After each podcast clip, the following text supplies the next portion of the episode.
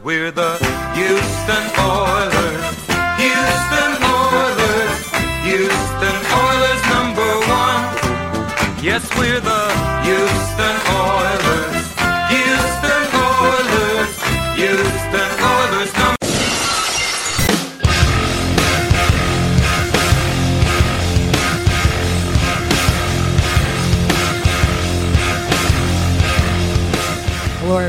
listening to Battle Red Radio. I'm Matt Weston. This evening, I'm joined by Diehard Chris. How are you doing tonight, man? Oh, I'm in the only condition acceptable to being a Texans fan right now, and I'll just leave it at that. yeah, I well, so like we record this podcast together. I think in like 2013 or whatever, and that was like I had this idea that I would just graduate college and uh, just like a job writing about football for like thirty thousand dollars a year, um, just without having to work at all ever, and that never happened. So instead, you know, Houston Texans just something, and writing about football is something that you know, accentuates my life, and uh, we do it for fun and everything and everything else. But back in you know, 2013, you and I would do the podcast and you would call in from like hotel rooms while you're on the road for work and whatever else, and uh, Right. we would talk about that awful, terrible two and fourteen Texans team. And so since here we are in 2020, and the Texans are one in six now, and we have another truly terrible, awful Texans team. Uh, I thought we could you know, hit the time machine and and uh, just you and I do this podcast and talk about another bad Texans game and another bad Texans season. Yeah, yeah, that works. Like people forget because they forget because there's no reason to know this that I I was the host of Battle Red Radio for like a year, and then and then you took it over and made it uh, as great as it is now. And it's just hard to believe that you've been doing it this long. But yeah, that was that was the deal back in the day. Like crappy hotel rooms in Lafayette, Louisiana, and Midland, Texas, and Odessa, Texas, and Tyler, Texas, Oklahoma City, like all these crappy places I was going for my job. And uh, that was good times though, and this is good times too, especially if you've had a few like me. Yeah, well, and that was fun because I mean, I like I've been doing this off and on since then. There were some times whenever I wasn't able to really ride or not be in the mental state to devote any time or effort to this, and other times I was, you know, living in the desert or whatever else. But yeah, I remember calling in for one of those shows you did. I just uh, said a lot of mean things about Brice McCain for you know 45 minutes because the Texans played the Cincinnati Bengals and AJ Green caught like 24 short curl routes because they played off man coverage, and uh, and that was that was during your your time during it. But we've been talking about the Texans for a long time, and I think it's only fitting to to head back, you know, and talk about them for this game and this season, and everything else that's occurred. But before we get to the, the really bad and awful stuff, um, the good thing was was that Deshaun Watson was really good this game. He was 29 for 39 for 309 yards, and he averaged 7.2 yards an attempt. Uh, what do you think about Watson's performance overall today? I thought he was really good, and it just upset me again because we're going backwards. We're going backwards. What the game plan? I just we have an hour plus to get into this, so I know we'll get into some of the finer details, and I have some notes here I want to bring up. But man, like when they let Deshaun cook, things are going pretty well, and I understand that you can't always just run up tempo, and you can't always just have Watson working out of the empty set, and you can't always have him working out a shotgun. I, I get it. You can't always do that. But when the other team knows that your running game is, oh, how do I put it, rotting garbage, I think that's being mean to rotting garbage too. it really is. Just let Deshaun do his thing. It's the only time they do anything. It's the only time they ever accomplish anything. And I get it. If they know it's going to be a pass on every down, they're going to pin their ears back. I, I understand that. But you're not fooling anybody with the running game. It's garbage. David Johnson is horrible. The offensive line is not doing a good job run blocking. And when they mm-hmm. do, David Johnson looks like he's walking through concrete to get to the hole. Just let Deshaun do his thing. I don't understand. I do not understand the design of this offense. And you can't sit there and tell me that the offense can't change this in season. They're going into a bye week. They've had practice over the last few weeks since O'Brien was fired. There's no reason that they can't. I'm not saying they can overhaul it and make it like 100% better, but look at the last couple of weeks compared to today. It's not just the execution, it's the play calling. And I have a couple of specific examples I want to bring Mhm. up as we get into the show. But my God, I'm just watching that game so frustrated. Yeah, yeah. I see. I'm anti let Deshaun cook because not only are we copying another fan base, and I do think Texans, as the Texans fan base in general, kind of has this propensity to be kind of bland and tasteless and kind of lame and boring. And uh, and I think copying the Seattle Seahawks, which is a fan base that copied you know, cult of hillbillies out in College Station is kind of like you know the absolute like how of. Well, so I would like something I mean, different. You know, I to guess, come up with for did, it. but they did hire Russell's quarterback coach. So like, if the team is copying the Seahawks, then why shouldn't we? Like, we don't have to I think we the can do something better though. we don't have to use the same hashtag let Deshaun cook, but the guy needs to be able to sit like Yeah, I agree. they- I agree with that portion of it. Yeah, I'm just yeah. saying, I, I'm just anti let Deshaun cook. Like maybe we can say like I don't know. I haven't thought anything on my own end, but you know, just something aside from copying the Seattle Seahawks is all I'm trying to say.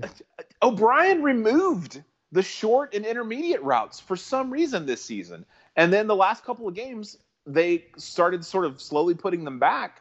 But I, I just don't understand why they don't use the short passing game as the run game when the run Mhm. game is garbage. I do not understand. I don't understand why they don't, in the first series of every game, do a run pass option where Deshaun runs the ball so you put the defense on their heels so that they have to expect it the rest of the game. I Mhm. just do not understand. Yeah, that makes sense. And yeah, I, I don't I agree with you from like a, a football perspective. I'm just talking about you know the the nomenclature. Uh, of Yeah, what yeah, no, Deshaun got cook. you. It just it just kind of goes back to the same stuff, just being you know, yeah, the tasteless 12th man and thing. I get it. Yeah, and it makes being a fan, I guess, a little bit less interesting and enjoyable. Because really, that's all we have to look forward to this year is trying to enjoy this you know bad team in as interesting way as possible, and um, that kind of goes along with it. But yeah, I mean, I, I agree with you as well too. It just like that was kind of what this game was though offensively. As good as Watson was, it did feel like a step backwards, and you know against Jacksonville and then against um, Tennessee the week before, like Tim Kelly kind of hit some things, you know, really well just by using more shotgun sets, using more empty sets, and like out of empty sets especially, Watson's been you know really incredible. I I can't like I I, t- I tweeted it out, I wrote about it, but the last two weeks I think Watson's only missed two pass attempts off empty sets, and also he's been able to run really well for scrambles. I think he has like four first down scrambling off empty sets too, and it really does feel like with how bad the run blocking's been and how bad David Johnson's been that Houston be better off just operating 60 plays of an empty set spread formation and let Watson scrambling being the run game, you know, and just kind of go to work like that and, uh, and let him kind of pick and pop his matches, his mismatches like that. But it really does seem like the offense right now is either shotgun uh, with that like play, you know, repass option or whatever, uh, empty sets, and then they go into single back with two tight ends, and then you know a run's coming or they're going to run play action. And the play action game's been pretty good out of those sets, but um, the run game, whenever they do anything non Deshaun Watson oriented, especially whenever they run the ball out of shotgun with David Johnson, know, has been Mhm. absolutely putrid. And uh, yeah, the, the shotgun runs are kind of absurd sometimes here. But um, for this game specifically, though, the offense did limit Watson some at the beginning of this game. Their first drive was a three and out because of a pass run run possession. Za'Darius Smith hit him on a third down after being Senio Kelemete on an inside rip that forced incompletion. Uh, they were sacked on a play action attempt that put the offense in a hole. And then at that point, it was 21 0, and the game was effectively over. And so Houston's first five drives went punt, punt, punt, miss field goal. That missed field goal saw a Nick Martin holding penalty. That was really hilarious because he kind of like full Nelson, full Nelson him, uh, sl- he Right. slung him down to the turf and was really confused what it was called. And then he was sacked on the play after that. And then Fairbairn like kicked a, a horizontal UFO Ugh. Field goal missed. And then it was in the half and Houston's down 21-0. And then you're kind of like, I don't know, Green Bay's offense seemed like they kind of turned on the second half too. So, Chris, was Bill O'Brien in a black van outside the stadium calling plays in this first half?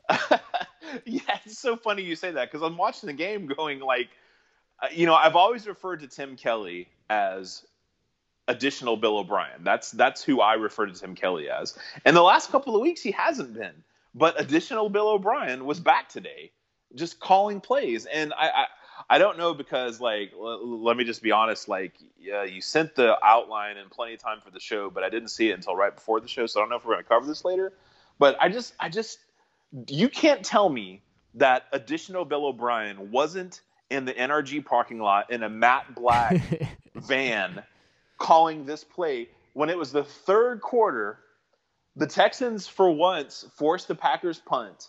They get the ball back. They kick a field goal to make it 20 to 13 or 28 to 13. 28 to 13 with about nine and a half minutes left. Mhm. Texans get the kick, and then so they get the ball on first down, and then immediately they run the ball on first down, and they get like two yards, and then on second down they run the ball on second down. it's twenty eight to thirteen. Yeah, yeah. Like, and you know from us doing the show and us chatting on the Battle Red blog, you know, email list, like the thing I've been screaming about since O'Brien's been the coach, sense of urgency. It's never there. They treat every situation as if they're down by one score. Mhm. I don't understand it. I I don't understand it.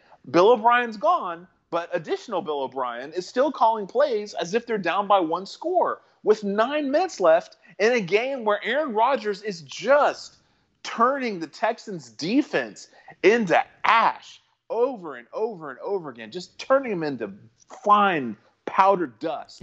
and here we are running David Johnson and out of the shotgun, no less. Yeah. David Johnson, who's so slow to hit the hole. All right, well maybe run, maybe work in some outside runs or some I formation so he gets a running start to the hole. No, he's starting from zero a in great point. shotgun. I do not understand the play design of this running game. I do not get it. Tim Kelly knows that he's not going to be back next year. He needs to be working on his resume to get another job somewhere. And what he's doing right now is just horrifically bad. And I just can't imagine that a competent coaching staff couldn't at least look at these obvious things that people like you and I and other fans can tell with some obvious like we notice it it's it's so blatant and of course you know football people are like well you know as soon as you start listening to the fans you're going to be sitting in the stands with them. No. This is stuff that could be fixed in a week or at least addressed in a week especially over a bye week. Mhm. these shotgun runs are a crime against football humanity. I can't believe what i'm seeing every week. When they take the crappiest slowest running back in the league and start him from standing still in the shotgun and then run in between the guard in the center. What are you doing? Yeah, that's I, I didn't think about that too, David Johnson, as far as him being completely flat footed when he gets those handoffs. And last week against Tennessee, he had 14 carries out of the shotgun for 25 yards, you know. And uh, Oh. it's been a problem. Oh my God. Yeah, and it's been a problem even going back to that Jacksonville game too, where he had, he did nothing in the run game until he broke that one outside zone game or that one outside zone run play at the on their very last drive, and that was kind of the entirety of it. Um, but yeah, the and also the other thing too, it's like it's weird because I know I think Football Outsiders heard about this once before, but teams usually run better out of the shotgun than under center, and I guess just because you have less defenders in the box. But Houston's mm-hmm. offensive line, the problem though is that whenever you run like that, you have five or six blockers instead of seven or eight blockers, and their offensive line hasn't run blocked well at all. And it's everything from like the backside of outside zone plays they can't reach a linebacker to getting zero drive on a combo block when they run power. Um, it's you know there's there or they'll like have four really good blocks, but one guy just can't reach the nose tackle, and that blows up the entire play. Or like they Mhm. run the same action with Darren Fells where the backside defender is like, oh, I know exactly what this play is, and crashes, and they lose three yards. And so like for like you know 15 different reasons, the run game has struggled, and uh, out of the shotgun run runs as well, especially too. But so like even though all this being said about the offense is that Houston did have a chance at coming back. And so, unfortunately, after the butt punt, which was you know an all-time hilarious play, uh, Houston kicked a field goal down 28-10 from Green Bay's 11 after a pass to Duke Johnson lost three yards. And I think they should have gone for it there, th- right there and then. Yep. And then Yep. later in the game, facing fourth and one down 28-13, they ran a speed option that was shut down by Preston, by Preston Ugh. Smith, and Green Bay would score the following drive after that. Uh, so, what did you think about these two decisions? I mean, I, yeah, I, I- I think the, the calculus, the calculus. I shouldn't be using that word right now. The the the way that the coach determines the play calling. You know, I think a lot of people would say it shouldn't change game to game. Like whatever your game theory is, it should be the same game to game. To me, when it's a lost season, especially in a situation where, like, I know coaches don't care about the fact that you could lose and improve your draft stock. Obviously, that's not an issue for the Texans this year. But when, when you're in a lost season, and especially you, you couple the fact that you're in a lost season with the fact that your defense can't stop anyone, much less Aaron Rodgers. Anytime you have a fourth and short, Mm-hmm. you know, unless you're inside your 30, you should be going for it. Is the way I feel about it. Like, I, I honestly, especially now, if you don't have Deshaun Watson, fine, you know. But if you got Deshaun Watson, if you got the weapons that this team does have, yeah, in a lost season, I think you should be going for it. Like, may, maybe the maybe maybe Romeo and the offensive staff is thinking like today, like this game was the last chance that you know they should play it a little bit more conservatively because they might have a chance to the playoffs only because they have expanded playoffs this year. Like you and I know that Yeah. that's not possible, but maybe they thought this was that game, and Mhm. hopefully, like hopefully going forward they'll have a different idea. But like I mean, Romeo has shown some aggression um, in the last couple of games. Uh, and, and this game, you know, I love that they went for it on the fourth and short, even though Deshaun got stopped. I love that they put it in Deshaun's hands, but obviously that was a failure. Deshaun looked confused when he came out. I mean, not confused, but he could see that pitching to I can't remember who was in the backfield if it was Johnson, It was David Johnson. if, if it was Duke or David. But it yeah, yeah. Okay, so yeah, it's David, and he sees that David's going to get tackled. Like clearly, he made the right choice, you know. Mhm. But but and Deshaun just had no choice there. So that wasn't the best. I I, don't want to say that it's not a good call because I like it being in Deshaun's hands, but I just think like your most successful play with Deshaun right now because of how bad the running game is and because of how they don't work Deshaun in the running game. Their best play right now is Deshaun an empty set Yeah. it's their best play. So you know, work towards what your best play is, and they just can't. I, I kind of wonder, like, if this would be the same if Jordan Akins was back, because I think Akins and Deshaun were start starting to sort of, you know, develop kind of a rapport, and whatever Fells and Deshaun had. Obviously, did, did Fells even have a catch this week? I don't. Like, did he even I don't did he even play? So. I Fells is Like- out there blocking, and Pharaoh Cooper. Pharaoh Cooper Well, is out there. quote blocking. unquote blocking. Pharaoh Brown. Pharaoh Brown was out there blocking. I, Yeah, know, yeah. Brown had one really great block, and then he also had that sack he gave up against Adrian Amos that uh, kind of that forced that Houston field goal um, later on in the game. But yeah, I don't think Fells had a catch had a target all this game. Uh, yeah, yeah, and and I mean, this is just sort of sort of related. Do you do you feel like it seems like to me like Deshaun looks a like a step or a half step slower this year? Like he doesn't he doesn't explode when he runs the ball as much as he used to. Now I don't know if that's because you know all his runs these days are because are, are the result of a broken play instead of a designed run. hmm But he, he just seems a step slower to me, and, and that's not really a criticism of him. It is it is what it is.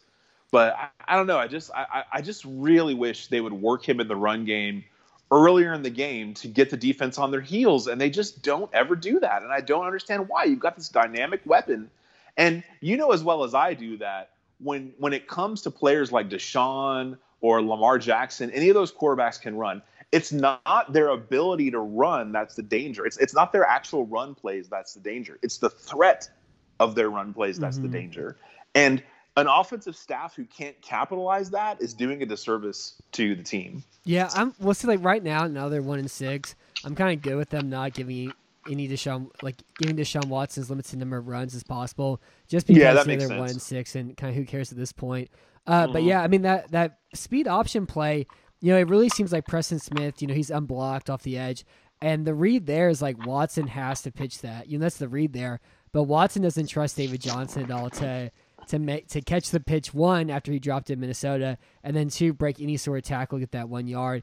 And so he opted to keep in his own hands, and Smith was able to tackle make that play. And like Smith made the right decision there. It's like, yeah, I'm unblocked off the edge. I can either sit here on David Johnson or go get Deshaun Watson, and it's a no brainer. And another like on Twitter, one of the people when I posted it, uh, I can't remember exactly who it was, was like, yeah, well the the other problem is plays that David Johnson's five yards in the backfield, and that's a great point too. Where if David Johnson catches that pitch, he's like four and a half, five yards behind the line of scrimmage by that point. Uh, And then you have two you, two defensive backs coming after him, and it was just a really like poorly mismanaged drive. And like that would have been a good play to run out of shotgun, not out of like three tight ends, you know, to the right, running into the weak side of the formation, where you just have Laremy Tunsil going up to block a, a safety as well too. And so our next question here is from at Smooth Grandma, and he said, always, always smooth grandma. yeah, he's the best. Uh, is Kaimi Fairbairn on Romeo's fantasy team, which is why we, when we were down 21, 18 points in the fourth quarter, we opted for field goals. Is this plausible, or is our team just math challenged? yeah, you know, I don't know. Like again, the game theory when your defense is horrifically bad, and you couple that with the fact that you're playing against Aaron Rodgers, who's just sliced and diced you like Korean bulgogi barbecue the entire game. Like I, I, I don't, I don't understand. Like it's a lost season. Go for it. But like I said, I, I'm willing to, I'm willing to concede that maybe they think with the expanded playoff, this was the last game to like hope that your defense could maybe get a turnover. And I mean, the Texans did have a couple of pretty good defensive stands against them that they ruined with penalties. Mm-hmm. So I, you know, I, I can I can kind of see that. But yeah, you, you know, you know, for years my feelings on kickers. There's two kick two kinds of kickers Mhm. in the world: the ones that can make clutch kicks and the ones who can't. And the ones who can't, there's no reason to ever re-sign them because you can just keep recycling kickers over and over again until you find one that can make clutch kicks. Otherwise, they're completely interchangeable to me, unless you have Steven Hauschka, who doesn't have enough leg to make a 49-yard field goal in the NFL, which is unbelievable to me. So you know, Kaimi's okay. I, I, I, he's not great and he's not terrible. He's he's kind of in the middle to me. But like the Texans never have any clutch kick opportunities really, so I have no idea if he's one of those guys who can make a clutch kick or not. Yeah. So, you know, I think Romeo just wanted to stay in the game and he hoped, he just really hoped that the Texans could get a couple of more drives where they actually don't ruin the drive with a penalty or maybe they force a turnover. I, I you know, I get that. I don't like it. Like I'm in favor of being more aggressive when only like the caveat there is when you have Deshaun Watson, Mhm. when you have a couple of the weapons they have, I'm more in favor of being aggressive. But with this team, like, you know, I, they're liable to take a fourth and two play and do a shotgun run to David Johnson. Like, I just, I just don't understand. Yeah.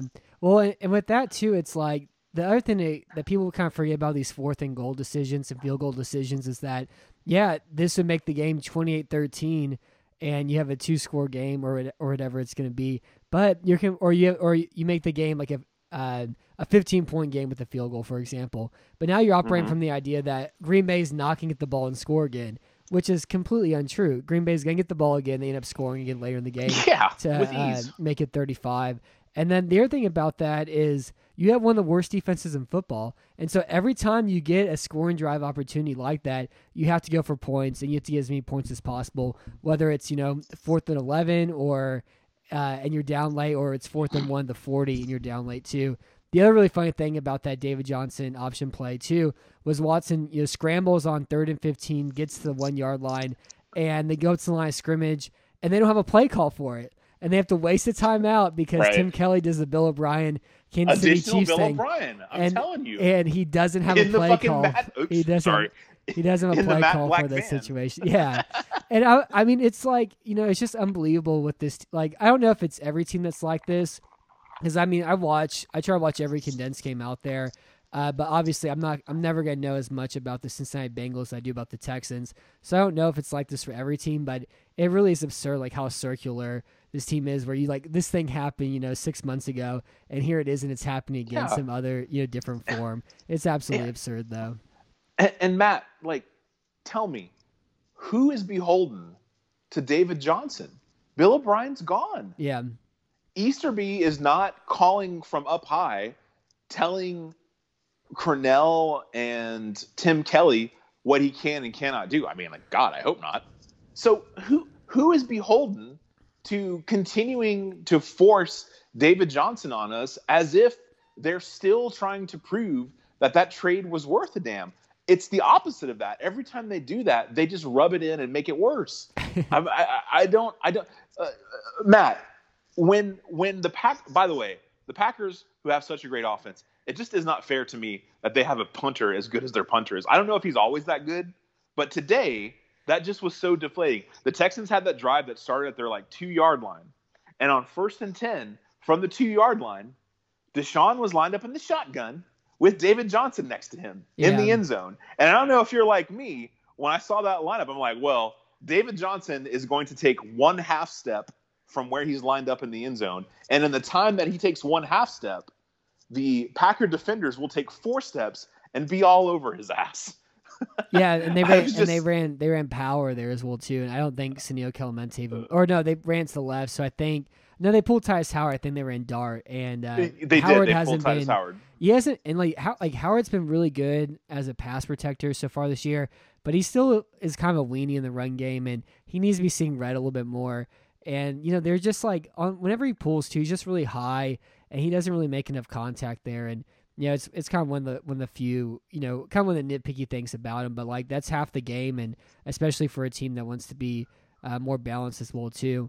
And Yeah. the, the other thing about this game is it did seem like this was the first game where Houston actually had that really spread out passing attack, where there wasn't one receiver they you know caught the majority of the passes. So like last week was Mm-hmm. Will Fuller's game against Jacksonville was Brandin Cooks' game. So this game, Cobb had eight catches on ten targets.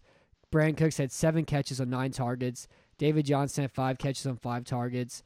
Um, no, Duke Johnson had five catches on five targets. David Johnson had four catches on four targets. Will Fuller had three on six. Kenny Stills had two on four. And Houston str- struggled to score 20 points this game. Um, they really kind of like lacked, you know, like a consistent you know, offensive cohesion, and they they got you know to the 40 yard line pretty comfortably, but they just had problems with penalties, and then the sacks that they took weren't really like numerous. Like Watson's only sacked three times, but he lost I believe 27 yards when he was sacked, and they just came Yeah. at really crucial plays that uh, crushed their drives too. But this did seem like the first game where Houston did have that real spread passing attack where everybody got involved. And that was kind Yep. of the idea of the DeAndre Hopkins trade this summer. Exactly. was I, like, I wonder if oh, that's where you're going with that. Yeah, yeah. Oh, we have this offense now that without Hopkins instead of Watson watching him the Yep. entire time, he can spread the ball out and this passing attack's gonna be a lot better. And now we had that game. They they struggled to score twenty points. They started Yeah. out punt, punt, punt, field goal, missed field goal, end of half, you know, touchdown. The game was over kind of at that point. Uh, so does this fe- seem like the final nail in the DeAndre Hopkins trade coffin?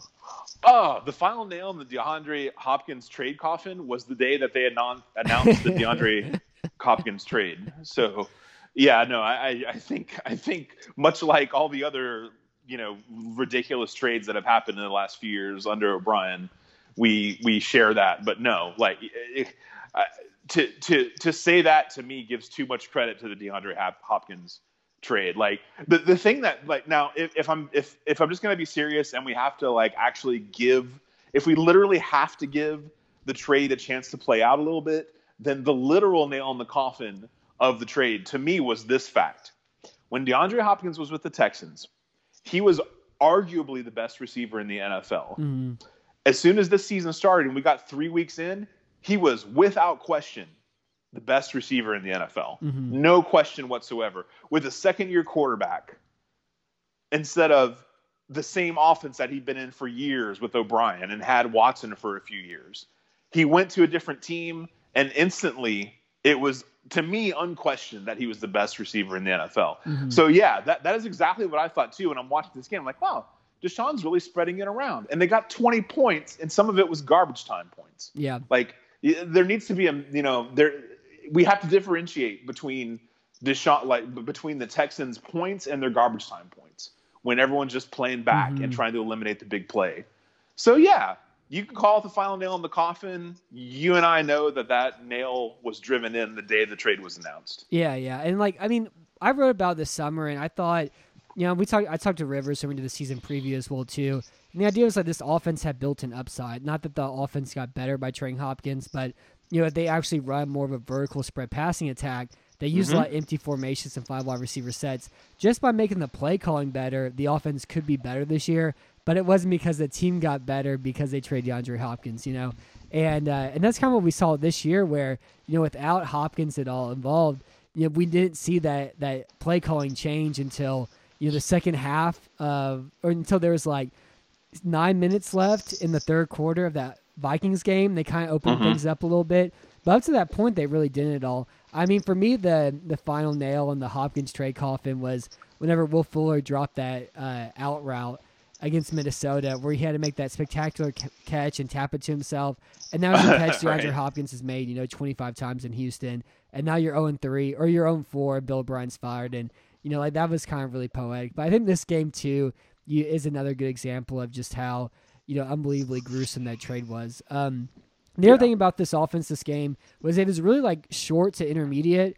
So on throws over 20 yards, Watson was only one. Or, Watson was only one for one for 28 yards, and that was a play action pass. That was kind of cool where they had uh, Will Fuller and Randall Cobb in kind of a, a twin set where they were like you know immediately adjacent to each other on the left side line of scrimmage, and uh, Fuller ran a post, Cobb ran a curl, and was able to kind of find that soft spot in the zone there. And that was that was a cool play design. But that was it. They really didn't throw anything all that vertical downfield. It did seem like once Green Bay went up big, they sat two safeties high. And like there's ways to get around that. You know, like that's why you're supposed to have Fuller and Cooks on the outside. That kind of draws the safeties out to the sideline to help out, and then you can attack the middle of the field. They didn't really do that very much either. And the second thing was that um, this offense was you know really short, and they they ran play action. I think um, fairly good at times as well too. But like you know overall, I think the the biggest thing is just it needs to be more vertical because like that's Watson's biggest Mm-hmm. thing right now is he's such a great downfield passer, and this was another week where you didn't really see a whole lot of that. We saw against Jacksonville, we saw one play against Tennessee, we saw kind of one play here, but I do think one of the things Tim Kelly can really improve on doing is just by calling more vertical passing attempts for this offense.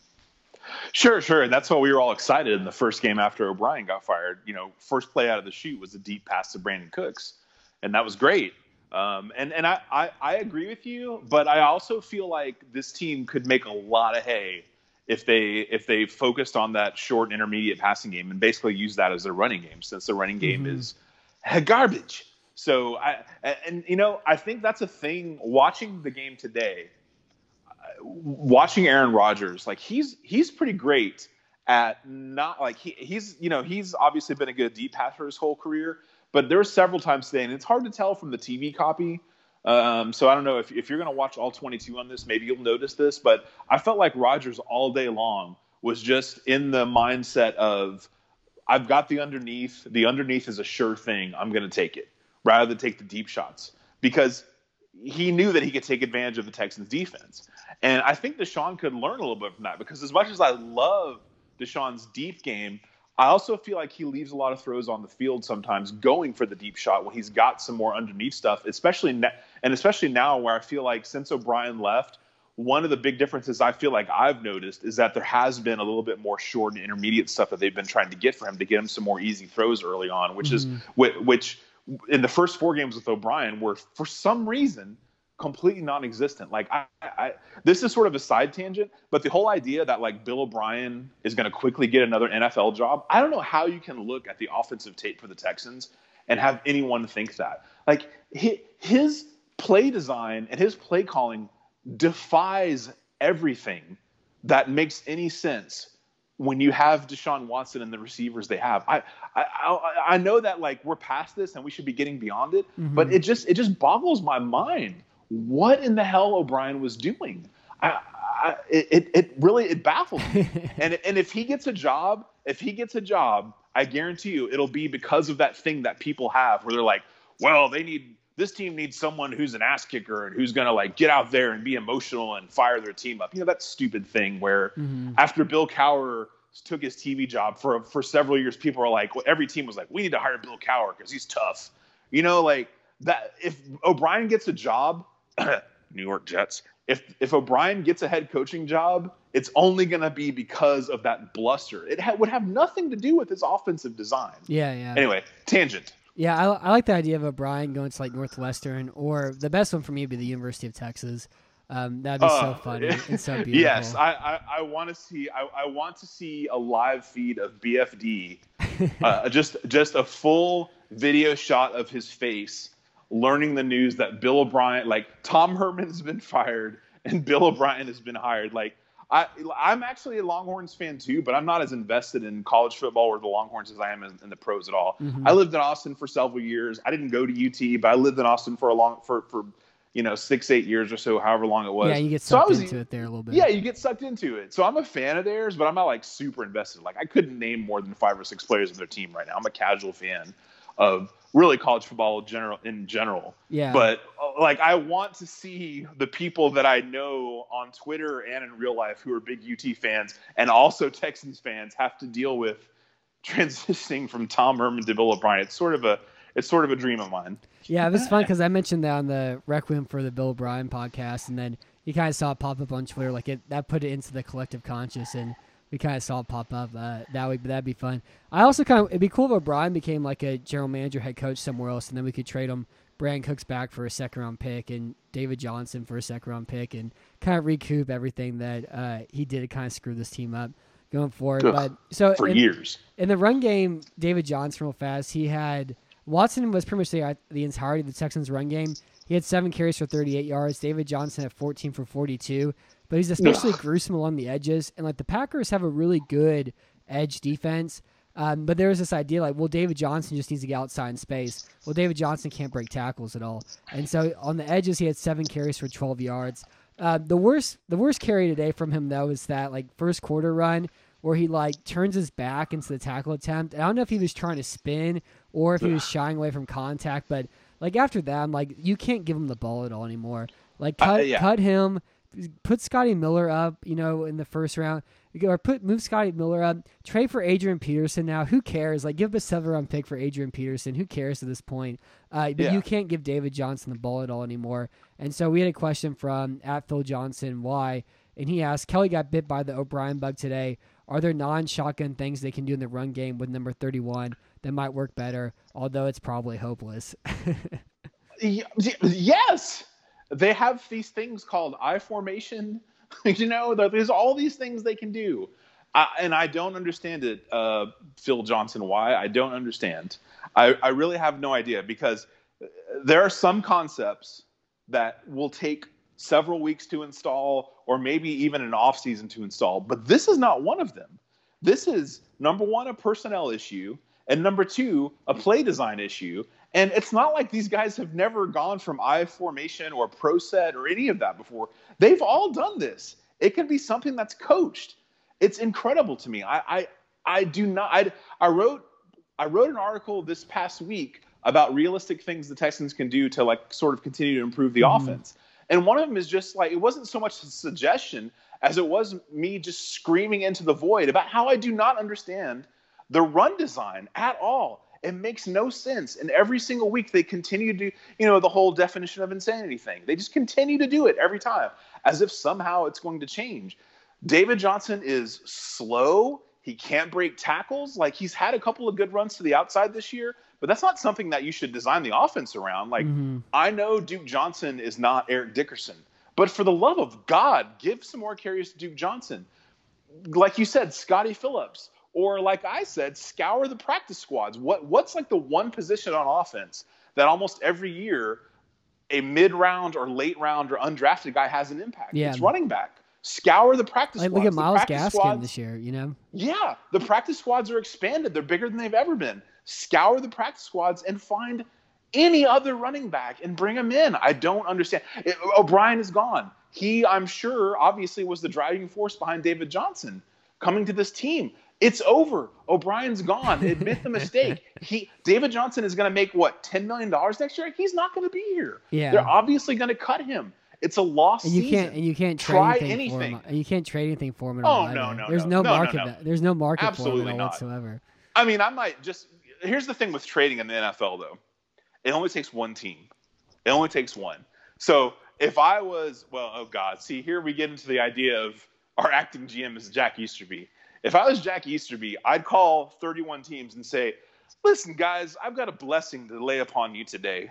It's and that ye- blessing I- I'm going to lay I on got- you I got is, blessing I got lay upon uh, ye today. Yes, this this blessing upon ye is that I will give you David Johnson for a seventh round pick. Will you take ye blessing and hope to the Lord God above that one of Jack Easterby's buddies around the league says, you know what, I trust you like I trust Joel Osteen, so I'm going to give you a seventh round pick for David Johnson. Yeah. I, at least that. And then when it doesn't, cut him. He's a nice guy. He's a great guy. His interviews, he's super positive. I to- I respect that totally. But that was a disaster of a trade, and he's been a disaster of a running back. I don't care how bad the offensive line run blocking has been. When he's had chances, you can see him mm-hmm. missing holes. He doesn't have vision. I mean, let me think. He was last really good in 2016. So all we have to go on in 2020 is this film from 2017, And it, 2018, in 17 and he broke 2019. Well, 17 he broke his wrist, so he only played a half a game. 18 he right. got hurt. La- and like last year, like as soon as the trade happened, I was like, yeah, I remember David Johnson being bad last year. Let's take a look at it. And he can't. He was the can't, third best he, team on the list. he was, on- yeah, he was worse than Chase. Edmonds and Kenyan and Drake 10 million bucks a year. It makes no sense. Like, listen, I just another side tangent, real quick, Matt. I am not super overreactive fan. Mm-hmm. I've never been fire everybody guy. I've never been a guy who thinks I know better than the team or fans know better than the team. But there's so much stuff that's happened in the last couple years. reading Battle Red blog, being a part of writing for Battle Red blog, doing this podcast with you. There's so much stuff that all of us have known for years that has proved to be true. And when that happens, it means your team leadership at the coaching and the GM position is crap. And that's what's happened here. Yeah. Like there's so much stuff that even I think casual fans can pick up on. Mm-hmm. And yet we continue to ram our heads into the wall over and over again. Shotgun runs from David Johnson between guard and tackle or center and guard. What? I don't understand. Cut bait. It's a lost season. I give them one more chance because, like I said, maybe they they thought today was like the last stand. So now there's a bye week. But if they're still doing this with David Johnson against the Jaguars when they come back from the break, my God, just my God. Yeah, I think I'm gonna start calling uh, Nick Martin the starting cinnamon roll because uh, that made, that made me laugh. I, I, think you I don't know you said something right there that, that made that pop in my head that kind of got me good. um, but yeah, like I, I yeah I agree with you on all that, and you know it's you know going back to like Phil's question here. Like I think the biggest thing about the running game that they can improve on is what do they do against Tennessee and what do they do against Jacksonville? Where they ran more outside zone and they're like okay, well, we'll run one play a couple different ways. That's what the Titans mainly do. They run one play and they run it seven different ways, and that's it. And they get really good at that one thing, and then they become the best in the league at that one thing, and they run for 226 or 250 yards against Houston uh, last week with that. And so like, they were running a lot more outside zone, and they would do some uh, run some other plays like here and there. Uh, just kind of like you know keep the the defense off guard. And this week was all power run plays. They really didn't run the outside zone all that much. It was ma- it was mainly power run plays, and that was really kind of like frustrating to make very much sense at all to me. Because even though you're going against a team with good edge defenders, like that was their idea. Like, well, we'll try to keep things between the tackles because they have a good edge defense there. But you can still bang those outside run- runs. You can still cut back against them. It really doesn't change all that much. And so I do think that's one thing they can do going forward is to at least have uh, like one scheme that they kind of stick to. So the next question we have here is from at Smooth Grandma, and he asks, once established, how long does the run stay established? And also, do the Texans have an established the run power bar, which limits their passing ability until the ETR power meter is filled up, and then they can run all the special pass plays after that? Is this a plausible theory? I don't know what any of that means. Is that a video game reference? It reminds me of this. Uh, like I remember playing like NCAA like 08, and they had a momentum meter, and like as you made good plays, the meter would go up, and then once it went all the way up, you like your impact players, the white dot would start to shake, and then they would get like a little bit better. That's that's pretty much what he's saying right here. I, and then really that's the only way this idea of establishing the run makes any sense at all. Is that there's some mystical meter that we don't know about that the coaching staff knows about. Uh, yeah, and and again, like it's like the phantom limb. Like Bill O'Brien is the phantom limb that's been chopped off yeah, from yeah. the team that continues to insist on that, and I don't understand. But so since since I don't really have a real answer for his question, I at least have something sort of relatable because I noticed something watching the game that I've always wondered why more teams didn't do. So okay, so I'm gonna talk about Madden uh, for a minute. Now, I haven't played Madden in many years, and Matt, I know your opinions on Madden, and I, I do not disagree. yeah, it's Like, for it's- it's, for children. I have a girlfriend. I can't play Madden. You know. Yeah, no, I, I, I totally, I totally get that. Like, I, I've, I've left, I've left playing Madden in my review as well because you know, adult. So, but, but here's the thing: most people when they play Madden, I think when they play like their leagues or whatever, they want to run the score up as much as possible. They want to like score a million points. That's not how I played the game. When I played Madden, I was like old school. My objective for the game was not to run up yards and, and points. My objective for the game was to possess the ball for every second possible. Yeah, like. I wanted to have a game where I'd have like 50 of the 60 minutes time of possession. And the Packers in this game were employing my strategy where they were running every play down to one second on the play mm-hmm. clock in the second half. And I don't understand why more teams don't do that because if you add up, you know, five plays where you snap it with one second left, that's two, three plays late in the game that the other team can't run can't run if you're in the lead. And that I just was sort of impressed because I saw that and I, I never really noticed any other teams doing that. Usually they don't do it until the very end of the game. Yeah. But the Packers were doing that in the second half, like starting in the third quarter. They were running it down to one second on the clock. And that's what I always used to do. So I didn't care if the score was, you know, 10 to nothing. But man, if I had time of possession 50 minutes to 10, I was happy. I remember playing like that sometimes too. I think it's because Gary Kubiak warped my brain when I was, you know, 16 years old or whatever. and, right. it, and it really hasn't been the same since then. It's also kind of watching a team with a good quarterback too. What's funny though is like looking at the numbers. Really, kind of the biggest thing uh, offensively between those two teams is that you know Green Bay went four and four in the red zone. The Texans struggled in the red zone, especially once they got to the 40 yard line. And the Packers actually had a lower time possession than Houston. Green Bay was at 28.54 and Houston's at 31.06. And I do think like time of possession is a number for uh, you know, like cowards and losers, and it doesn't really matter all that much. And what's more important is having a lead and running as many plays as possible with a lead than actually having you know the time possession. But um, going looking here at the defensive side of the ball, I think there's a lot of questions here tonight, like regarding the future of the team. We may not be able to get to, but maybe we could do like a, a trade deadline show, uh, maybe during the bye week, you know, this week or next week because the Texans don't play um, the week they're on the bye week this week, hanging to Jacksonville. So maybe we can do that next week and kind of get to some of these uh, that are really good in that aspect of it. But defensively, uh, Houston gave up 35 points, and they managed to stop Green Bay here and there. That being said, I watching the game again, the defense looked like an absolute mess from a talent scheme and stand from a talent and scheme standpoint. Uh, so, what do you think of the job Anthony Weaver has done so far? I mean, man, that's that's a really tough question for me because, I, you know, I don't want to make excuses for the guy because let, let's be honest. Like in the past, when Richard Smith or Frank Bush took over the defense and it was bad, we hammered him. Anthony Weaver takes over the defense and they're terrible, like historically terrible. But I don't think you can say about those former Texans defenses what you can say about this one, which is that Bill O'Brien completely ignored the defense in the offseason other than signing dot dot dot Eric Murray.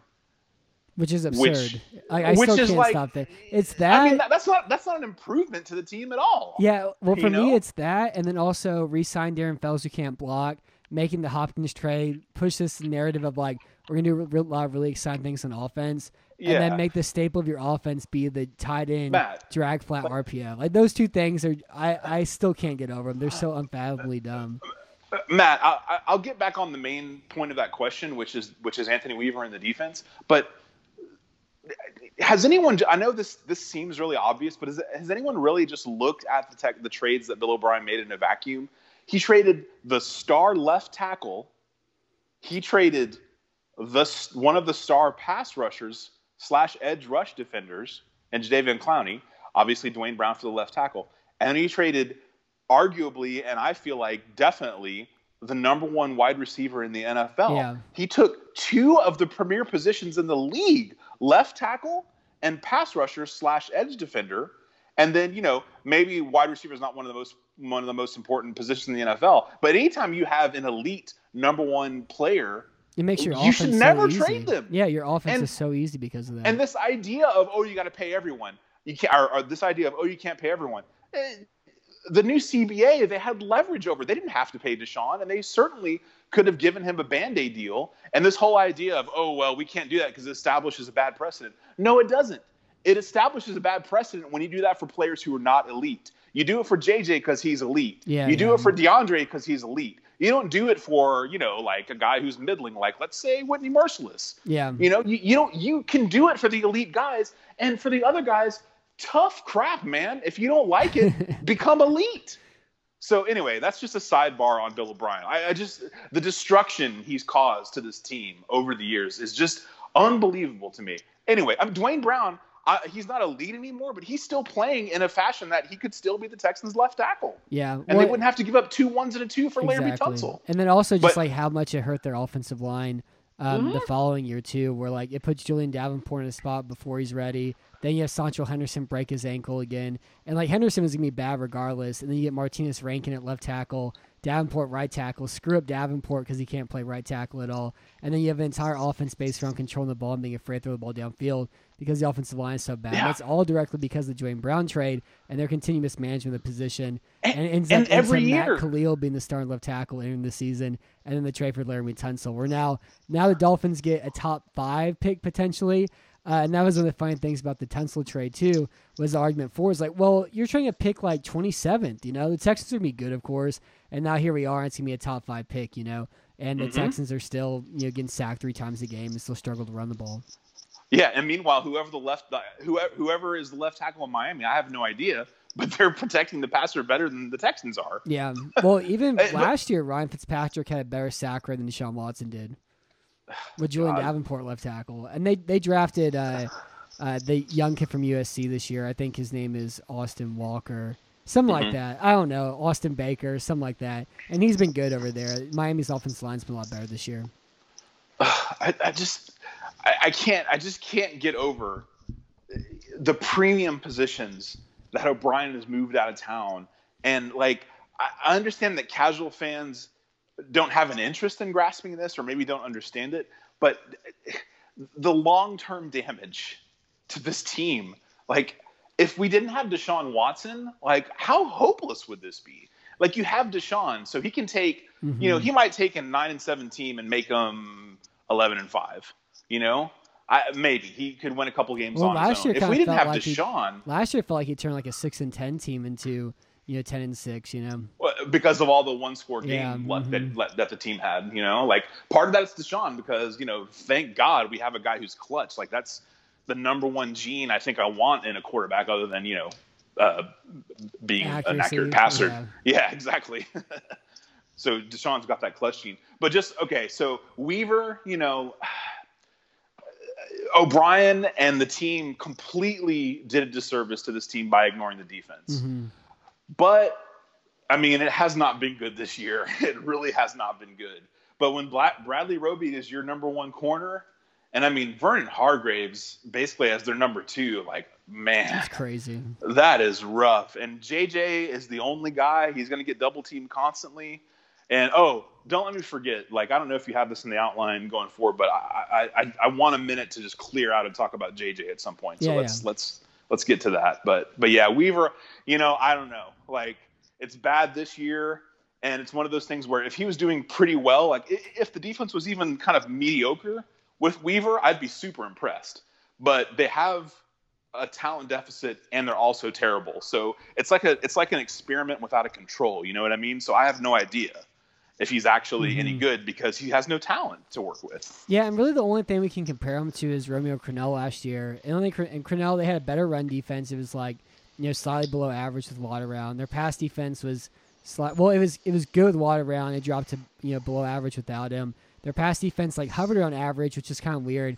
And they had better turnover luck, which is the main reason for that. And now they have like you know one of the worst pass defenses, one of the worst run defenses. Uh, but the deep pass defense has been pretty good. And those are the only two things that you can compare it to. But again, it's, a, it's another year, and but it still is kind of the same players, except you don't have DJ Reader, you don't have Tashaun Gipson in this version. Like personally, I was like pro Weaver. I was pro Crennel last year because I thought the talent was bad. This year it's still a Yeah. talent issue, but there's just too many things going on here that just don't make any sense at all. And I, I'm starting to feel like he has too much Rex Ryan in him, or he's trying to be exotic just for the case of being exotic. Uh, so like some these are some things that I saw in this game. He had Brennan Scarlett line up with his hand out defensive end. Uh, he got driven backwards six yards on a rush play, whatever they did that. He's still playing Jacob Martin along the interior, and Martin weighs 245 pounds. And the Yeah. reason why they're doing that is because he'll line up there, and then sometimes he drops into coverage, and sometimes he rushes, and they don't care. It doesn't matter. He's not very good in coverage. He's fast. He plays really hard, but he has no strength or ability to rush against guards, and all he does is, is uh, play patty cake, you know. And you want him out on the edge. You want him up against bad tackles and tight ends to rush the passer, and he's consistently leaving him on the interior, having him flail around uh, at that spot.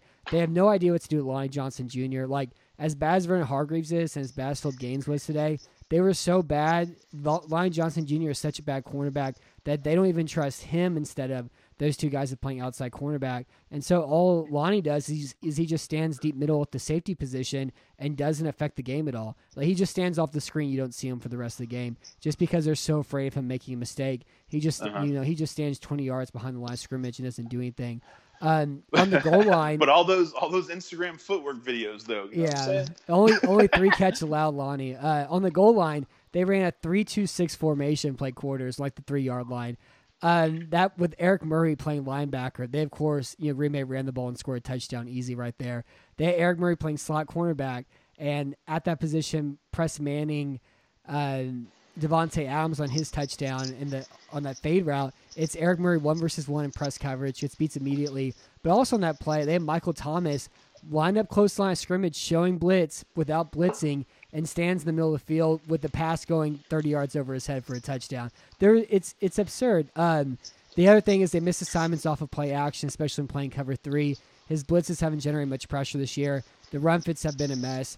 And like, look, the secondary's bad. They miss Gareon Conley. I don't even think I'm not even a big Conley fan at all. How but, sad is that? Like the different, yeah, and the, but the difference between Gareon Conley and Vernon Hargreaves is like the difference between Baker Mayfield and Johnny Manziel. Like it's not that Conley's a great player. I think a lot of the stuff he did last year is fool's gold. It's just he's like this, maybe like the 50th best cornerback in the league instead of the Yeah. 114th best cornerback in the league. And so I, I mean, I, I still think Weaver can learn some of these things, but there's too many like little things that are so absurd um, and dumb that like it, it gives me cause for concern about him actually being good at the position. But that being said, Yeah. like it's the number one problem here is talent, but he still hasn't gotten the most out of his talent. There's just again just too many things out here that and too many bad performances to kind of keep sticking to that idea that it's just a purely a talent issue.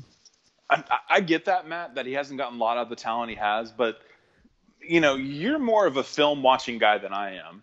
I, I really like with with no pass rush and with Brennan Scarlett as a st- Matt. How many teams would Brennan Scarlett start for in this league? Uh, maybe Jacksonville. yeah, you get, so yeah, so when when your when your pass rush is J.J. Watt constantly getting double teamed, Well- you know, maybe seventy percent of what he was in his prime because of his age, and Whitney Mercilus, who just basically gets the lucky sacks once in a while because someone lands in his lap, I, and when your second best corner is Gareon Conley, who's not playing, I like uh, what what I mean conceptually, what what do you like? We talk about the offense a, lot, and I think for the offense, it's pretty easy and pretty obvious, even to like just like the casual plus fan, what they could be doing differently. But like I, I, you're the host and you ask the questions, but I'm asking you since you're more of a film guy. Well, conceptually, design wise, what could the defense do better than what they're doing right now with the just the just emptiness of talent that they have right now? I, I mean, I guess it's, it's just I, one of the things I like about Weaver is he really disguises things very well. And I think they did a much better job earlier in the year playing zone coverage. And I think a lot of the problems this game came down to losing Bradley Roby. And like Roby's not he, he you want him to be your third best cornerback on a great pass defense. If he's your best cornerback, you're gonna have a bad pass defense. Um, but I mean, like again, like just all these little things that that he does, I think are the biggest thing holding him back. Like he's trying everything. They don't make very much sense at all. But by continually doing this, he's putting his defense at a at a mismatch and at a disadvantage that leads to big plays that shouldn't be occurring. You know, and like mm-hmm. another another example, like they ran that you know deep post route to Davante Adams, and you have Philip Gaines, you know, out there on the outside, and they're playing cover three. They run play action. You have two of your hook defenders run out to the flat instead of one of them turn back to carry the seam. And now Philip Gaines takes his own turn. He looks inside, and there's nobody 25 yards around Davante Adams, and so he has to run all the way to the sideline, run for his life, and try to stop a touchdown. And there, there's just too many like little things like that that just don't make very much sense that are mm-hmm. occurring. But as far as like a defensive design, I don't really think like you know they tried to play from the four three against Tennessee that didn't work. They play three four that doesn't work. They play six one that doesn't work. They play quarters. They play cover one and blitz that doesn't work. Like he's trying everything, but again, I just Yeah. think like putting the the pieces together in a more clear way that makes sense is really the biggest hindrance to him right now. Yeah, and I gotta admit, like I, I I try so hard not to fall victim to the thought of like, well, Anthony Weaver, when you hear him talk and when you see his passion, like, man, it's it's easy to like be like, yeah, this guy gets it. You know, these guy the, the the players all talk about how much they love him. And when he talks, man, he just he just sound like he already sounds like a head coach, you know? hmm So I try not to fall into that trap. But like you, I, I see him throwing everything against the wall that he possibly can. So, you know, whoever the next head coach is, and I, I, I guess like if the Texans were actually to really turn their talent over for the defense in the offseason, I would love to see whoever the next head coach is, you know, retain Weaver because I, I just I just feel like he's he's smart. He was like, what can you go on for an offense or for any coordinator Yeah. except for their success as a position coach? And he was really good as a position coach. Now, of course, he had some elite talent, but even in, you know when he was working with other players besides JJ, I feel like he's been he was really good as a defensive line coach. So I, I feel like he could succeed as a defensive coordinator. But man, to have a referendum on his ability based on the talent this team has is a joke, and that is Mhm. squarely on Bill O'Brien's shoulders for ignoring the defense, which just is a crime. Like I, they were so bad last year, how can you ignore them? I just don't. I, I, man, he just jacked this team so badly. Yeah, and, we, and well, and like even on the website and on the show, we talked about how the pass defense was bad in 18. Was sure like they had an all-time great run defense, played against a bunch of teams who had no quarterback play, so they had to run run the ball a lot. Not because they were good at it, but because they couldn't throw the ball whatsoever. And that was a team with Shareece Wright as their second starting cornerback. And since then, they've only pillaged uh, talent from this defense. They haven't added anybody. They haven't developed any talent. And the players that were good have just gotten older as well too. But the one player they did add this year is Eric Murray. They signed him to a three-year contract uh, worth $18 million and eight, $10.75 million guaranteed. He had one of the worst games I've ever seen a Texans player have today. He was bad against the screen against screen passes. He was bad in the slot. He made zero di- difference at the safety position. He made zero difference in the box. Uh, he was beat on a play action pass by Malik Taylor on a touchdown. He had that illegal hands to the face penalty that negated the Whitney Mercilus sack on third and two that led to a touchdown and put Houston a hole right away at 7 0. And so, Chris, do you think he belongs on the Mount Rushmore of all time awful Houston free agent signings? and if so, uh, who's your list off the top of your head? Oh, geez. Well, okay. Uh, Ahman Green for sure. Um, Ed Reed. Um, you know, like The name redacted one's the hardest one, just because Oh, Jesus! How you know, I like forget? he was all. I mean, he was the worst non-rookie quarterback in football that year, but they were so desperate that position because they're like, yeah, Ryan Mallett, yeah, Brian Hoyer, yeah, I, un- I understood yeah, the reasoning. Yeah, I understood the reasoning behind it. You know, and I was hopeful like everybody else, but yeah, that was I think it seemed like more of a Cal McNair sort of thing too. Bro- Brock Osweiler is the Mount Rushmore of Mount Rushmores of bad yeah. Texan signings. And they lost a So second round pick because of him too.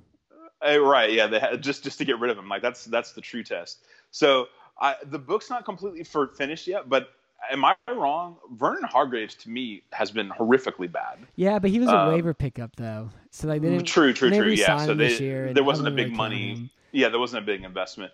So Murray's up there. I mean, Ahman Green for sure historically, um, and yeah, I mean, you know, Ed Reed, Ed Reed and Osweiler are definitely for me, you know, interchangeable. Well, I guess Osweiler has to be number one, kind of on, on his own. Mm-hmm. So yeah, yeah, for sure those guys. And and I don't know, I can't remember the like. I don't know if you have you been paying attention to the Texans since their inception, or has it been since like Yeah, but I was Kubiak I was like I was like a fat you know teenager at the inception of them. You know. Yeah, well, me too, but I'm still fat. But anyway, so that, that's that's neither here nor there. Um, P. Faggins, I, I don't know if he was a free agent signing, but like uh, when I when I see Eric Murray, I know Faggins was a corner, um, but when I see Eric Murray, and sometimes when I see Vernon Hargreaves, I just I just think of I just think of P. Faggins. Like it's just over and over and over again. And that's the thing with this team, like. They had oh god, what was his name? Buch- Phil Buchanan was like one of the best Yeah, that's really DBs in the too. history in the history of the uh, are uh, not Phil. They, they signed Phil Buchanan, but I'm trying to think of the guy before him. Well, it's him and Dunta like- Robinson were supposed to be the outside cornerback pair to lock down the pass defense. yeah, Dunta was great, Immediately. But he was like the best corner in in Texans Oh. history. I can't remember who it was though. Oh my Oh, brain! Aaron, oh, are you talking about Aaron. Glenn? Aaron Glenn, that's him. Like besides him and like Dunta in his best years, like the Texans have always been bad in the secondary. You know, it was it wasn't until that year where they signed Johnathan Joseph and Danieal Manning Mhm. as free agents that we had we had anything at all in the secondary. And and I was hopeful, like Justin Reid. Oh, he is looking like he's great, and his first couple years looked good, and now like I don't know what happened to him. Yeah. So for me, my my Mount Rushmore is Eric Murray, just because the idea that like Eric Murray's bad, but it's also the idea that this is the only player we're going to add to this defense, along with the Yeah. rookie class that they've had that have had zero impact at all whatsoever. Uh, then, then I have Because rookies Allen. can't contribute. For Yeah, yeah. And then you watch like Carolina and you watch all these other teams. Then I have Jeff Allen because Jeff Allen, by signing him instead of Brandon Brooks, you lose the best guard in football. You get the Yeah. worst guard in football, who is out of the league completely and was just completely out of shape with you know stains all over his shirt and his belly poking out of his jersey the entire year. Then I, Sloppy I, Jeff. I have I've name redacted as well too, and I have Yep. Chris Brown. I don't have Amon Green. I don't have Ed Reed, but I have Chris Brown only because he was signed to be the red zone back for that you know 2009 Texans team because like in 08 they lost all those one score games all the time, and Kubiak was like, well we gotta get tough from the red zone, so they signed Chris Brown from Tennessee, and he proceeds to fumble in the red zone, fumble into the end zone. Uh, it was just a Mm-hmm. Throw interceptions. throw interceptions. It was a completely awful red zone back. They lost like three games because of him. And uh, so I have Chris Brown on my Mount Rushmore. So mine's Chris Brown, Eric Murray, name redacted, and Jeff Allen. I mean that that's solid, but I, I don't I don't think you're um, giving enough credence to the contributions of Ed Reed. Yeah, but that team was ba- that team got bad though. Is the only reason. Like he was terrible, but like, I that know, but was he also bad. was like, but he also was like calling out the coaching staff yeah. when he was garbage.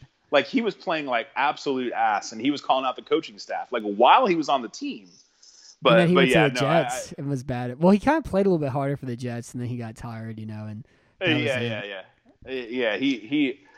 That, that was another one of those where I think like a lot of people were excited about Ed Reed signing, but I remember just being like, this guy looks like he's got his bag, you know, already. And I Mhm. just I don't know how this is going to go, and it was worse than I ever imagined. Well, and the funniest thing about that too was the idea that Ed Reed had is like a mystical wizard, you know, from some great, you know, forest Yeah. that had some ability like transfix Peyton Manning and Tom Brady, and that was why Houston couldn't beat, you know, the Broncos. Well, they beat the Broncos that one year, but that was why they struggled against like spread offenses, and that Ed Reed held the ma- the magical key needed for Houston to get past. uh, Yeah, those sort of teams are like, yeah, it's dumb, and they let they let go of Glover Quin too, so they could sign Ed Reed that offseason, which is you know really dumb as well. yeah. It turns out the magical key is also having Ray players. Lewis and uh, Terrell Suggs in front of you, and like these Hall of Famers on your defense. Yes, Yeah, talent talent's always the biggest thing. The scheme and everything else kind of Always. comes secondary. But yeah, hundred and like, and that's the thing about this defense too. It's you know a team that's going to pay Watson and Tunsil like sixty five million dollars combined, two thousand twenty two. They're going to pay him like forty seven million next year, and then you don't have your first round pick, so you don't have cost effective talent. And again, it's not only like this year they don't have a first round pick and a second round pick. Last year they didn't have a first round pick. Um, they lost a, a second round pick and a first round pick by trading up for Watson and by making the name redacted trade. And they haven't developed like their mid round picks and stuff. And like, you know, even even that last draft class, they only have Jordan Akins and Kahale Warring left from there, you know, and Justin Reid. But they ha- the you see guys kind of come and go. There's nobody left from the 14 draft class, and that was you know six years ago. And they had the first overall pick in that class, and they have no players left from that draft class, and so that's part of it as well too. So it's going to be, I don't know, I I think like Watson's so good that puts and the and if like with the seven seed creation, if the new GM hits on everything, it's possible they could be you know a playoff contending team next year. But uh, it's Mhm. gonna be far from an easy job. Like it's not just like a coaching change switch and they're gonna be great. They're gonna be good again. Um, it's gonna take a little bit more than that too. No. So you Oh, yeah. you wanted to talk about J.J. Watt. Um, this Oh. game, the Texans had one quarterback hit by Charles Omenihu, and that was him as an edge rusher. They were using him on the interior a lot this year, and he wasn't doing a very good job there. So they put him on the edge. He had a long arm against Billy Turner. Aaron Rodgers went to scramble. He kind of followed him and tackled him from behind, and the ball went out of bounds, and it really didn't mean anything at all. Uh, that was their only quarterback hit. They had zero sacks this game. And you want to talk about Watt, so let's hear um, what you need to get out about Watt. Ugh, Matt, one of the saddest things I've ever seen in my life was in this game today where J.J. Watt got a TFL late in the game. and he wasn't having any fun. He wasn't excited. And and yeah, I never want my players to celebrate when they're getting their heads kicked in. But just to see the defeat in his eyes, like his teammates were like hopping up and hitting him in the helmet and like trying to get pumped up, and he just looked so beat down and defeated and upset, and it just made me so sad because that guy feeds off of energy and excitement, and like obviously there's no Mhm. crowd right now except for the limited crowd because of COVID, but like he feeds off of that stuff and it just it just made me so sad because I know like a lot of people make fun of JJ and they think he's fake and he's this or that. Like I like I, those, I don't have any time for those people.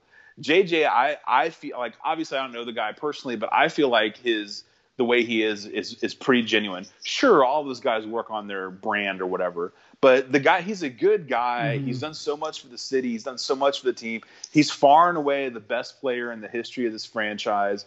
And it's gotten so bad now that like I want him to be traded not just for the good of the Texans to get some replenished picks, but so that he can like finish his career where it doesn't make me want to like get in the bathtub and open a freaking vein, man. Yeah, yeah. Like I, I saw him today and I just like in a like I'm so glad like I don't have my life is not tied to football. So Mhm. when the Texans lose, I'm not sad. I don't cry about it. Like I have life, I have responsibilities. I got problems. so like it's it's football, you know? But I just was so sad. Like I just I, I a, a part of me for a second in the football sense wanted to go drown myself in the bathtub yeah, today yeah, I know what because oh my god just i'm just i'm just so sad. Like man if they could just get one team to give them a late like whatever team that might trade for jj obviously would be a contender and they figure maybe he put us over the top so it'd be a late first round pick you know like late late in the first round man if we could just get one team to give us a one and they were a contender i would be all for that as long as jj also wants it like I, obviously i want what's best for the team and I want my team to replenish. But to tell you the truth, if JJ doesn't want to be traded, then I don't want him to be traded. But if he does, man, send him off, give him a full two page spread in the Chronicle, and Have a like, parade for him. yeah, if he wins, Make it like the ending wins- of uh of like the of like the Found Mas- Menace, or, or I guess like the last Star Wars movie of the trilogy.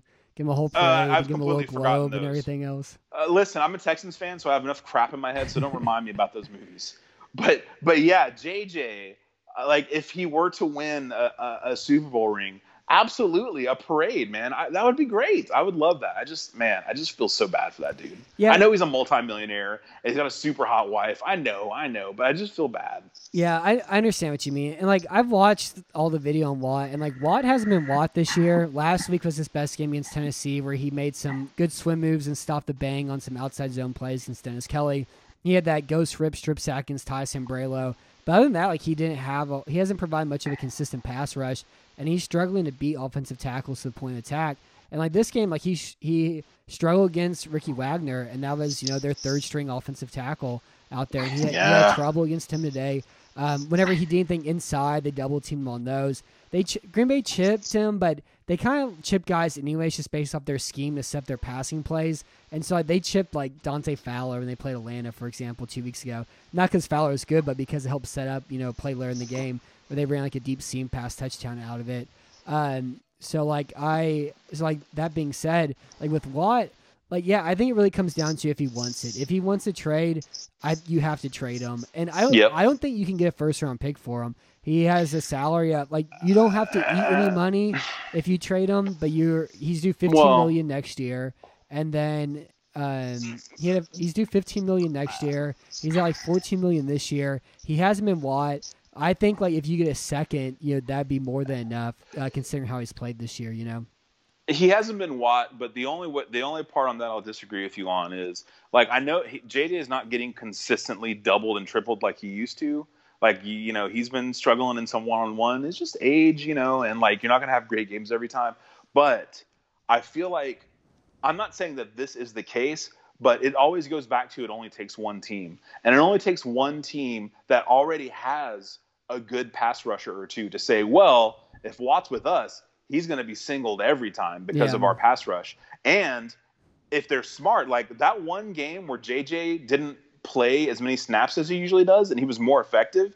Like I feel like now I know the Steelers are already loaded, and you know it would only be a move for them to try to put themselves over the top. Well, and they don't But have a and they don't have a first round pick this year because of the Uh, well, of I mean, I'll- trade. honestly, I'd take I'd take a one next year. Like it would it wouldn't even like no, I they, would prefer actually one. they may. um, I I may be wrong. I think the Minkah pick came this year in this draft, so they think they Okay. have their first. regardless, because of what Bill O'Brien did to this team, I, I I'd prefer a one come in the upcoming draft, but I'd take one the following year too. Yeah, that makes sense. Um, so you know, if I'm the Steelers or a team that already has a decent pass rush, like I guess with Yannick Ngakoue going to Baltimore, and he went Watt he went probably for not. a third. And Baltimore made that trade to, to play Kansas City so they can have more of a front four rush instead of having a blitz all the time. and he uh, went yeah, for a yeah. third, and he's a half year rental. At least with Watt, it's like one. He's under contract for next year. You just have to convince him to take on less money, and if he doesn't want to, you can release him if you have to. Yeah, and, and I just figured there are teams out there because you know how it is with the NFL, man. These are like all alphas. So they think they can coach it better and scheme it better than the team that they're trading it from. So it just takes one team to think, okay, well, we can get Watt. We've got a better pass rush than the Texans do. So they won't be able so offenses won't be able to scheme as much against Watt as other teams do. So, mm-hmm. you know, we can act, maximize his skill set. Like I, I feel like there's at least one team that might that might be willing to do that. My fear though is that, you know, Kyle McNair will not want to do that for PR reasons. Um, but you know, I, I just, I just, you know, but then again, Kyle surprised all of us when he fired I Bill love O'Brien. I love Colin Kyle. He is Kyle. I don't know what you mean. Like that's his name. It's Kyle. so I, I love that Kyle, whatever it was that convinced him, made him fire Bill O'Brien. Then I don't care what anyone says. Sooner than any of us ever thought he would be fired. This whole Kyle McNair does not care hashtag. No, he he made that decision long before any of us thought he would. So I give him props for that. Yeah, I'm. and I'm and I really hope, I really hope that there might be a contending team and that things match up and that JJ also wants it too. Otherwise, uh, I, I, I, I would hate for the Texans to to have like for JJ to have a bad taste in his mouth leaving Houston. Yeah, I mean, I think he, I think he would have to ask for it, you know, and it's not, it's not something where you'd be like, yeah, we, you know, we're just gonna trade you over for, for this one. So everybody has their second round picks, except for Minnesota trade. There's the Jacksonville and Houston, the Miami trade, and so I guess some teams that would make sense would be maybe Chicago, uh, Pittsburgh, Baltimore. I guess could still trade a second round pick. Uh, Green Sure. Bay, Tampa, but Tampa's kind of stacked in that front. Buffalo would make sense. Cleveland would make sense. New Orleans would make sense. Arizona, Cleveland, ugh. Arizona Poor makes JJ. sense. Imagine if he went to Indy like Andre Johnson did. Uh, Oh, no, no, no. that- I couldn't. No. You couldn't trade him there, but those God, teams all, all kind of make no. sense, like in that sense of it. Uh, how about, what JJ in Kansas Tennessee? City? I don't. Uh, what about Kansas City? Oh, Tennessee, Matt. stop. No, you're you're you're just trying to bait me at this point. No. Uh, this uh, Kansas City doesn't have like a great pass rush. Like, don't you don't you feel like like Kansas City would be the type of team that would just be like, let's keep letting it ride. We're gonna win another championship. Shoot a first over. Like, I don't know what they're. Yeah, I don't they know if they do have it. a first. I mean, they, but they have Chris Jones and their their other defensive And Clark. positions. Yeah, and they have Clark and they play like Napasan and uh, Taco and it's kind of like a revolving cast Yeah. of other defensive end spots. So yeah, like Kansas City could as well too. But I just don't know. I don't I, again. I don't think Houston can get more than a second for them, and I think a second would be good enough if Watt's requesting a trade. I would take a second. I wouldn't take anything less than a second. Yeah, I I agree my with feeling. that. I said I would take a third, but I then that's just mainly because I just don't think I I don't know if Houston I don't think Houston get more than a second, and with just I and I have no feel for the trade market at all. Like Bill O'Brien kind of screwed the whole game up. But he sure did. and so like I have no idea what anybody's worth at all. It doesn't really make any sense sometimes. And like Yeah. Watt's still he's he's really good. He's not great anymore. And so with his with his salary and everything else, like maybe a second round uh, would be possible. But like if they can get offer a second do immediately, a third you have to think about it. And I don't know if they could get anything better than than that. You know, it's weird. I I just I don't have a very good feel for it though. Yeah, and I'd love to take a Belichickian look at this and just be like, whatever's best for the team. But as much as I want the Texans to succeed, I, I really honestly, I, I would not trade JJ to a team that he didn't want to be traded to. I just, Yeah, you know what, sure. I, all the other stuff be damned. I, I don't care. Like it, he's been that transcendent to this franchise and the city. So I, I just morally, I would just have to stand on that. hmm Yeah, I completely agree. Um, so the last question we have here is from at CMS 350, and he asked, "Do you think opposing offenses meet during the week and draw straws to see which player gets all the stats for the game against Houston?" that's that's actually a great question. Yeah, you know, I was afraid uh, what's his name, Jamaal Williams was going to go for 170 today. They managed to keep him under 100, but he also had a bunch of yards receiving too. So it literally doesn't matter who you throw in there. But of course, you know, Davante Adams had a career day. Yeah. Like, man, it really does feel like It seems more like a career day sort of team than a like, yeah, we'll give uh, Malik Taylor a touch. Like Malik Taylor, you're gonna have 100 yards. It's more like, hey, this is our best guy. Let's get him at the best day he's ever had today. You know? Yeah, and, and see the, the the thing that disturbs me about this Texans defense, versus you know like the Richard Smith years with Kubiak is that in the Richard Smith years it was blown coverage after blown coverage after blown assignment after another constantly. There's been a couple of, the, of those this year, but really this year it's just the defensive guys getting beat. Yeah. It's just the DBs getting beat over and over and over again, which like dumb mental errors when you're blowing assignments is one thing, but when your talent is is so bereft that the just guys are just getting beat on every play, man, like Bill O'Brien just effed this team into the ground. Just I, I know like people are gonna hear that and like they'll read about it on Battle Red blog and bitch and cry and say that we're just like, oh, we need to move on. You don't understand, man. This is not just this. This is not one season he screwed up. Like he, he jacked this franchise. Mhm. Yeah, and it's again, it's gonna be hard. Like they could be a playoff team again next year, eh, but it's gonna be like a perfect entire. Like they have to hit on every decision, Yeah. and I- then have a have a really great offense built around Watson. But like nothing sell about this team except for Watson, the offensive line, and it's an offensive line that's underperformed. And so maybe with the new uh, O line coach, you get more out of it too. But yeah, I, I think I think this defense is kind of more of a Sweet Sixteen for the other team's best players. Where you saw, you know, Davante Adams had a great game today. You had um, last week it was Derrick Henry's really big game. I guess you know Clyde Edwards Helaire had a really big game week one. Hasn't really done that since then. His only big game. Uh, Adam Thielen had a really big game against Houston. So it kind of seems like you know the best players kind of get uh, get a chance to get their first car against Houston and enjoy the rest of the season after that. yep. Yeah. Yeah. And I just, man, it's it's just it's like I, if can you imagine the hell we'd be in if O'Brien was still the coach at one and six? Man, like I, I know no one is saying this because they're mad because the franchise is losing, but again, I must give credit to Kyle McNair for making Yeah, the call when he did. I'll always because love him my God, the misery, the misery that this would, you know, and and like we're one Will Fuller drop touchdown away from, Still, you know, him still being the head coach. Uh, right. Like it's amazing how fortunes change in the NFL just on something as as nondescript as a dropped touchdown pass. That that's just incredible to me. But you know, Will, like, I don't want you to drop touchdown passes, but bro, Thank you for that one. You're a hero. And JJ, you getting in a yelling match with O'Brien, you're a hero. Matt, still now, I have yet to see one single Texan player say, you know, thanks, coach. It was an honor playing with you. Yeah, no I'll- Instagram I'll- posts or anything. not a single one. Not a single one. And you never, ever, ever see that ever. Yeah. Well, and, it- and it's weird too because like I think you know we were right about the majority of the stuff with this team, but we were kind of right about it like two years ago.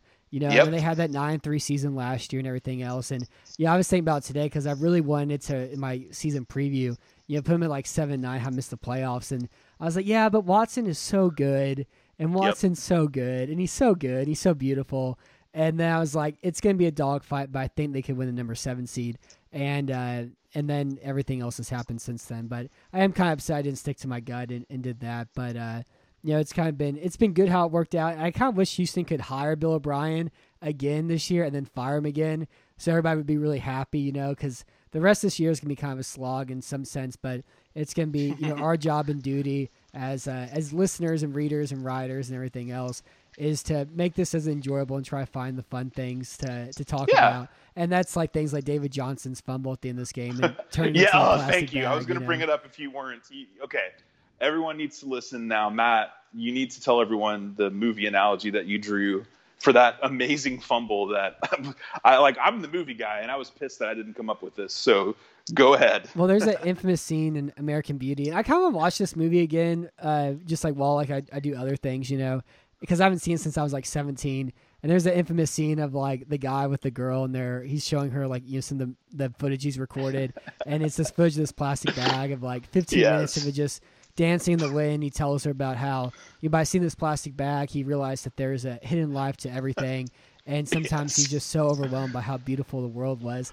And the most embarrassing thing about that, will go back and watching that scene again, it's like I feel the exact same thing whenever I go backpack and just sit next to a stream for like two hours and listen to it. And I'm that exact same guy.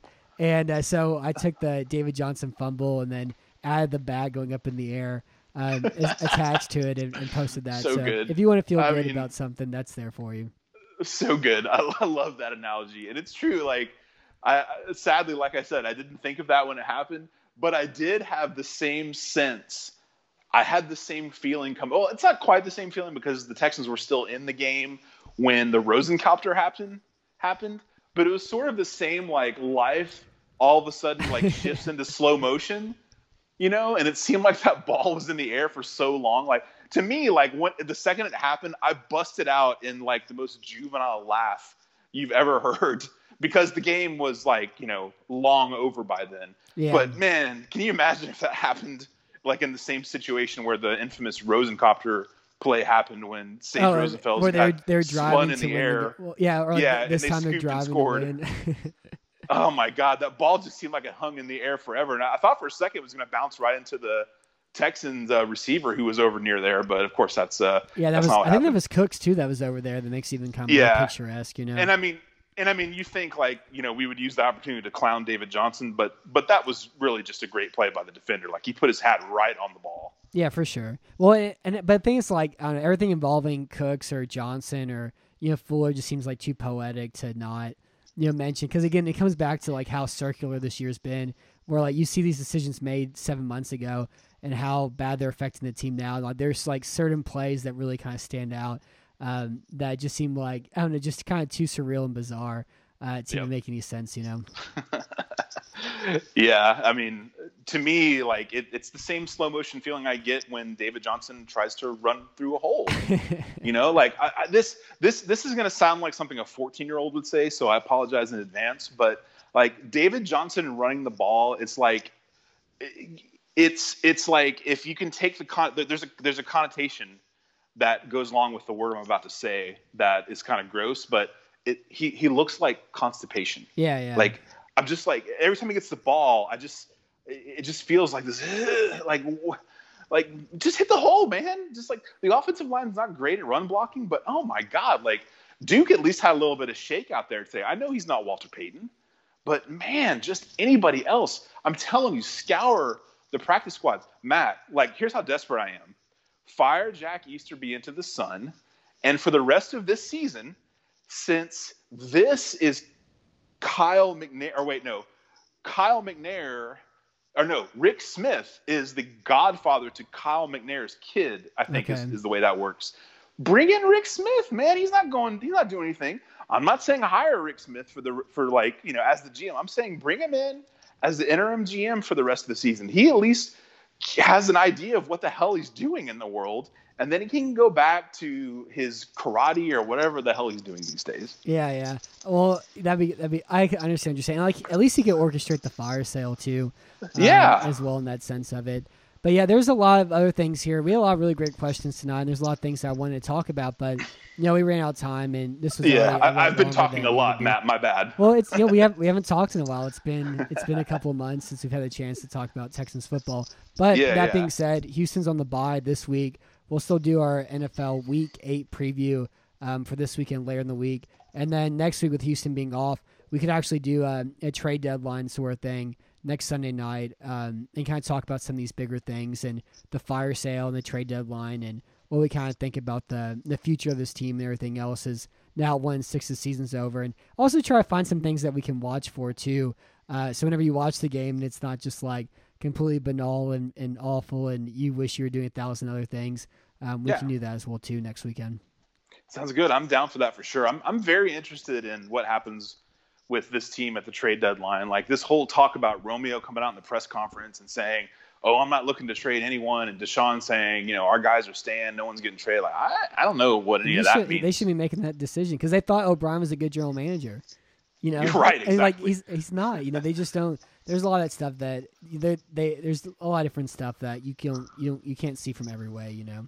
Yeah, and that's also like just obviously I'll keep it quick. This is another tangent, sort of, but the the the whole idea of having the coach also be the general manager. Terrible th- There's there's another reason why that doesn't work. You need to have a general manager to keep the who coach can in check from Well, keep the long term planning. but to disassociate the emotions with players. You Mhm. screw you, you have a contentious um, negotiation with a player, and then you carry that to the field. Like I know in a perfect world, everyone's a professional and they leave that, but that's just not how the real world, world works, man. you have a contentious negotiation, that stuff will carry to the field too. And you think, oh, this guy doesn't even think I'm worth, you know, this much money, or he doesn't think I'm worth more than this other player in the league who's getting more than me. Like, you know, F him. Like that that's the real world. That's you know, these guys are pro athletes and they have a lot of pride and they're multi multi millionaires like you there has to be a separation. You you have to have the guys in the field and you have to have the guys in the in the office. Mm-hmm. you got to have the coach be able to be like you know i don't really care. This gm guy like man like on the field like saying to like deandre hopkins like i don't know what this, you know he's saying to the to one of his players like i don't know what the hell the gm guy you know his, his issue is. You need to be here. Like you, the coach and the player need to be on the same page. You can't have the same guy doing that. I just it's so insane to me. This chapter in Texans history is just so bizarre to me. And it's not over yet because the, the consequences are going to be coming for a couple of more years. Yeah, yeah, that's a great point. Yeah, uh, I, didn't, I didn't think about that. End rant. Well, and also like having the coach be the general manager, that at least to Ka'imi Fairbairn being the third highest paid kicker in the game. That yeah, you right. know, and at least all these kind of like bizarre extent, at least the Whitney Mercilus extension, at least the Nick Martin extension, at least these weird contracts that you know don't make any sense at all for um, for what, what type of value they actually give out of the players too. But um, yeah, that being said, before we hop onto another uh, rocket ship and go off uh, into a, another bizarre place we don't need to go to, we'll end the show for tonight. my bad, my bad. We'll talk. Uh, we'll we'll have the preview later this week. We'll talk next Sunday night probably and kind of preview the trade deadline. I'm gonna save all these questions for then because they're really great. Uh, but yeah. Until next time, I'm Matt Weston. Thank you for listening to Red Radio, and thank you for being on tonight, Chris. Thanks. Hey, Matt, watch Old Boy.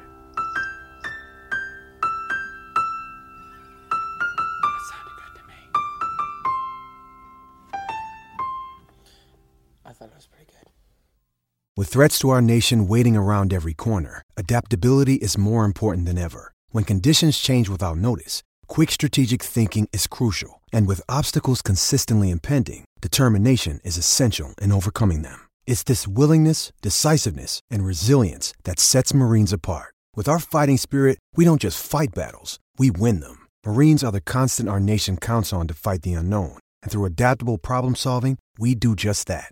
Learn more at marines.com.